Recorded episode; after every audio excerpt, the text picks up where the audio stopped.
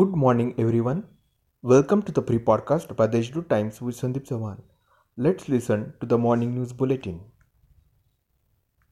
Taking lessons from fire incidents, the Forest Department has now taken drastic steps as the fires in the hilly areas are hampering the conservation of the rich forest resources around Nashik city.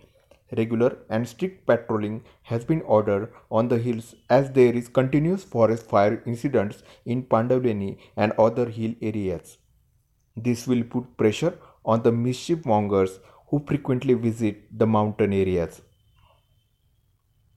District administration has again made it mandatory for private establishments to have a maximum of 50% manpower of its capacity. The decision has been taken in view of spike in COVID cases. As a precautionary measure, restrictions will remain in force till further orders. On the backdrop of Antilia bomb scare case, senior BJP leader Kirit Somaiya on Monday leveled serious allegations against the ruling Mahavikas Aghadi government, terming it Mahavasuli government and key suspect Sachin Waze as its recovery agent. He further alleged that the Home Department was not run by Minister Anil Deshmukh but by Anil Parab. Somaiya was addressing a press conference at party's Vasant Smriti office in the city on Monday.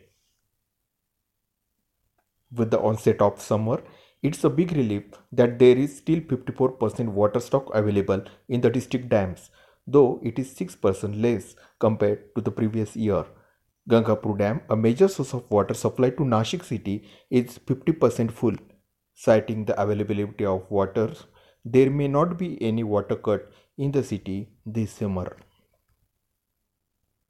The most important commuter train for Nashikites is the Panchavati Express.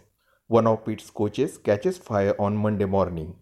The incident took place near Umbarmali station, which is next to Kasara. Fortunately, no one was injured in the incident. The issue was resolved immediately and the train was headed towards Mumbai in 15 minutes. The city police have started to act against those who are roaming in the city without wearing a mask. Since March 17, they have acted against 1238 violators and recovered a fine of rupees 2,71,000. Untimely rains and hailstorms have hit the district hard and crops and orchards on 5,702 hectares of farmland in 86 villages.